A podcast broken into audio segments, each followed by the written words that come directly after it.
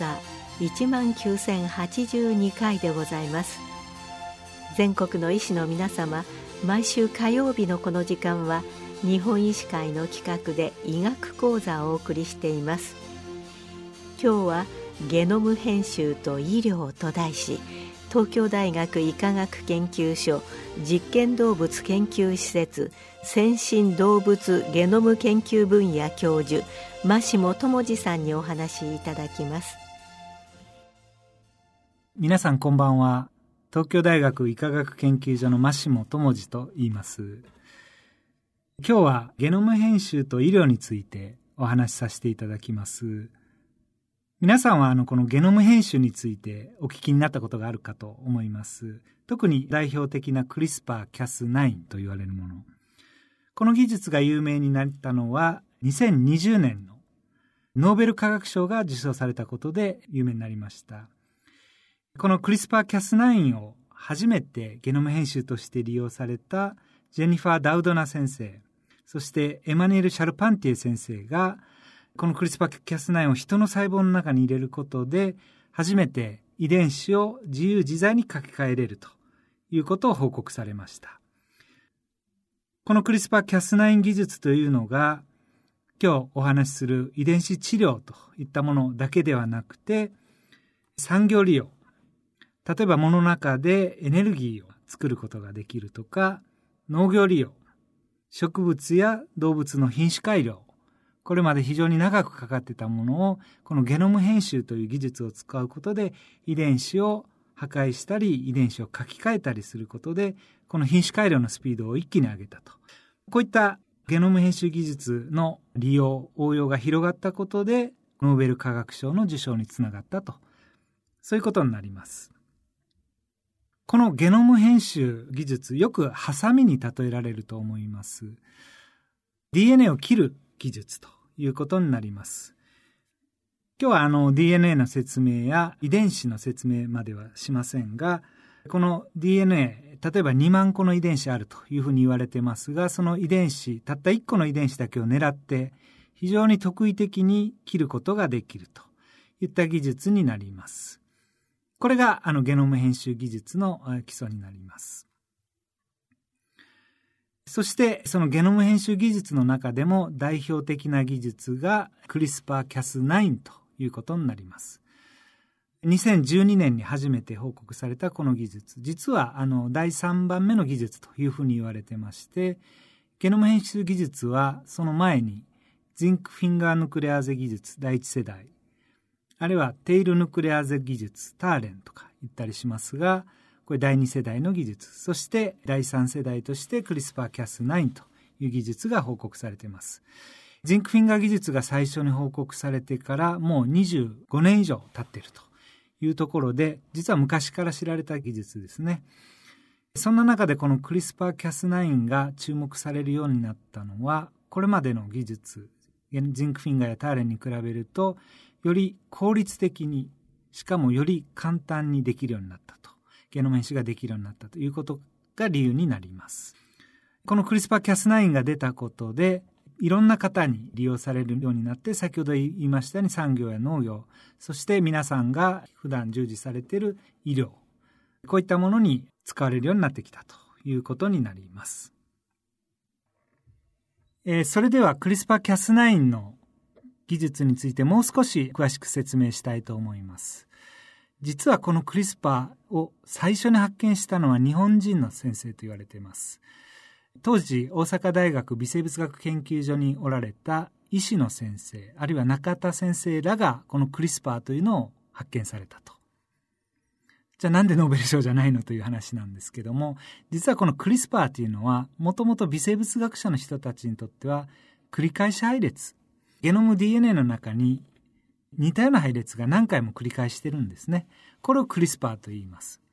このクリスパーを持ってるのは実は微生物だけ。バクテリアと言われる細菌や古い細菌、古細菌だけが持ってるということになります。しかもこのクリスパーは細菌や古細菌の中で免疫システムとして働いているということが発見されました。これが2007年になります。この細菌や古細菌に感染するもっと小さな、いわゆるファージと言われるウイルスですね。このウイルスは細菌や古細菌の中で増えようと、自分を増えようとするんですが、細菌や古細菌はこれが増えてしまうと自分が死んでしまうので、それをやっつけようと。あたかも免疫のように、このクリスパーキャスシステムを使ってやっつけます。これだけでもノーベル賞にあの技術と言ってもいいぐらいの発見、大発見なんですが、このクリスパー、細菌や古細菌だけが持ってて、人や動物、植物といったものは全くこのクリスパーキャスシステムを持ってないんですが、初めて先ほどのエマニュエル・シャルパンテ先生やジェニファー・ダウドナ先生らが人の細胞の中に入れることでゲノム編集として使えますよというのを発見したということになります。これがゲノム編集技術の始まりということになります。そしてこのゲノム編集技術を医療としてどのように使うかということになります。もともと皆さん、あの、遺伝子治療ということはよく聞かれてたと思います。特にウイルスベクターを使って遺伝子を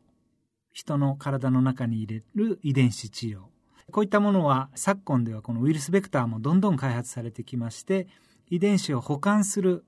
病気で機能しなくなった遺伝子を保管する技術というのがございます。ただ逆に悪い遺伝子を潰す、あるいは治すといった技術としては、このウイルスベクターではできません。そんな中でこのクリスパーキャスシステムを使えば、細胞の中で悪い遺伝子だけを破壊したり、その遺伝子を書き換えたりすることで治すことができるという新しい遺伝子治療といったことになります。これが遺伝子治療あるいはゲノム編集治療ということになります。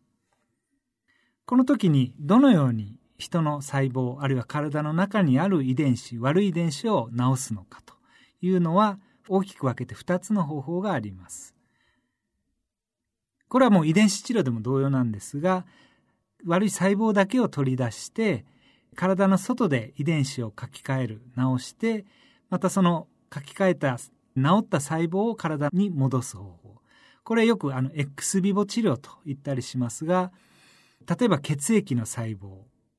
この中の遺伝子が壊れているといったものを血液を取り出してその細胞をゲノム編集で遺伝子を直して治った血液特にあの造血幹細胞という血液の幹細胞ありますけどもこのを治して、えー、体の中に戻すといった治療があります実際にこのエクスビボ治療によって米国ではこのクリスパーキャス9を使って人の患者さんの中で遺伝子治療が行われました。シックルセルディジーズ、あるいはベータサラセミア、日本語で言うと鎌型赤血球という病気になります。これを CAS9 で遺伝子を治すということもあるんですが、実際にされたのは BCL11A という遺伝子。この遺伝子を破壊することで、胎児型の赤血球のままで入れるということで遺伝子がそのまま働くことができるという、まあ、遺伝子を破壊することで治すことができるということなんですけども、そういった技術を使って実際に患者さん、造血管細胞を取り出して、それを治して、また戻すと、エクスビボ治療することで、その患者さんが治ったということが報告されています。実は米国ではこういった遺伝子治療、まあ治験と言われているもんですね。あるいは臨床試験とも言われますが、こういった試験がいくつか進んでおります。例えば、カーティ細胞療法と、今日はちょっとお時間がないので、ご説明省かせていただきますが、カーティ細胞療法なんかにも、このゲノム編集技術というのは使われており、実際に患者さんの T 細胞を取り出して、遺伝子をゲノム編集で書き換えて治すと、戻すといったことが、がんをやっつける治療といったことになります。これが一つの大きな治療法ということで、二つ目の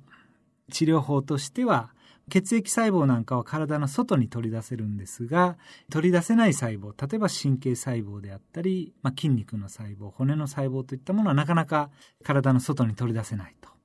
こういった場合には、このクリスパーキャス9を体に戻すことで治す治療。これがインビボ治療ということになります。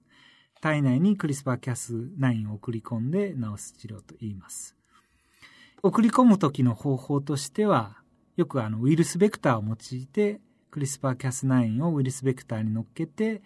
体の中にある、例えば2万個の遺伝子のたった1個の細胞を治すといった方法が取られます。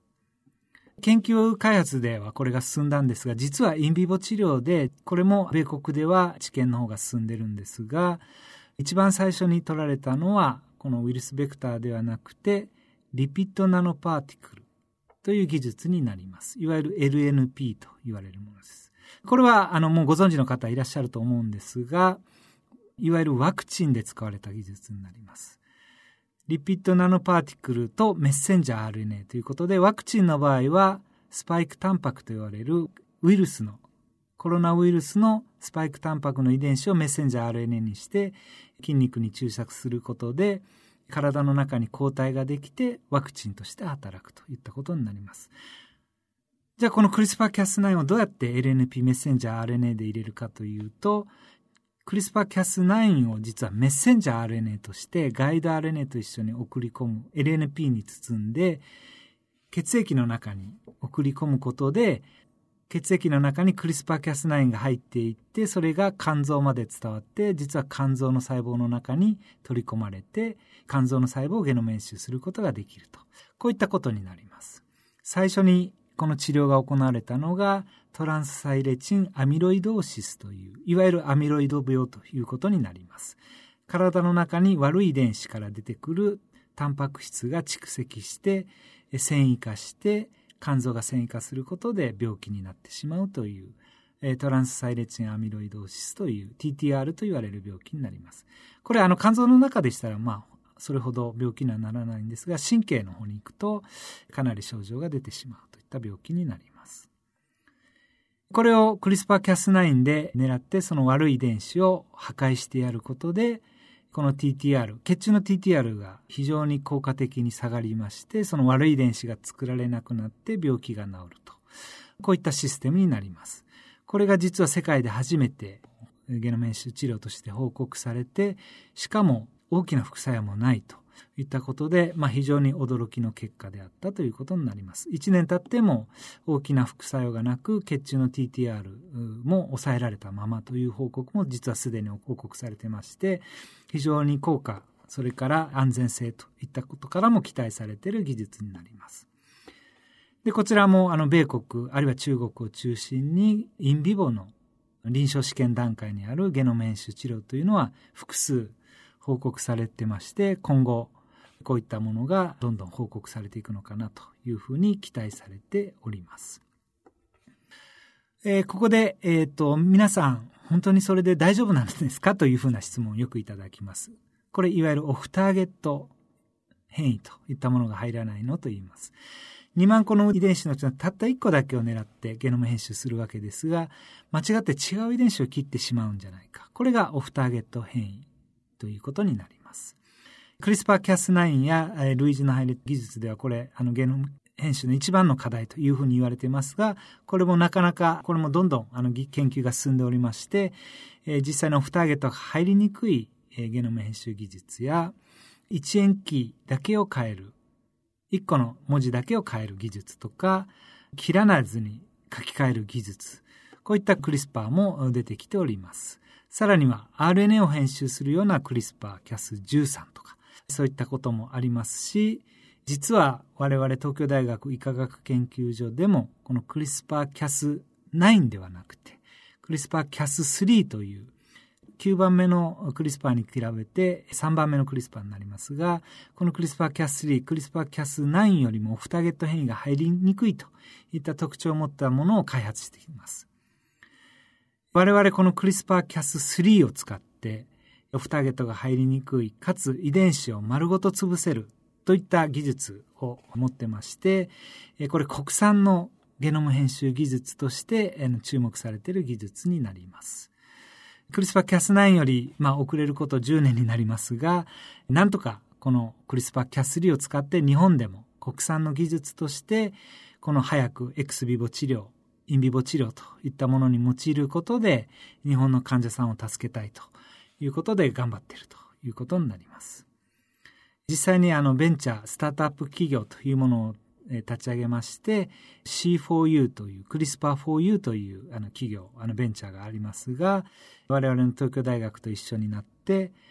国のこういった遺伝子治療に用いれないかということで現在研究開発を進めているということになります。まあ、具体的には、えー、先ほど少し言いましたようなあのがんをやっつける、えー、カーティ療法あるいは希少疾患としては、無コ多糖症、無コリピドーシス、無コ脂質病ですね。こういったものを治せる治療として、クリスパーキャス3を用いて研究を進めているということになります。以上がクリスパーキャス技術ということで、ご説明させていただきました。ありがとうございました。今日はゲノム編集と医療と題し東京大学医科学研究所実験動物研究施設先進動物ゲノム研究分野教授真下智次さんにお話しいただきました。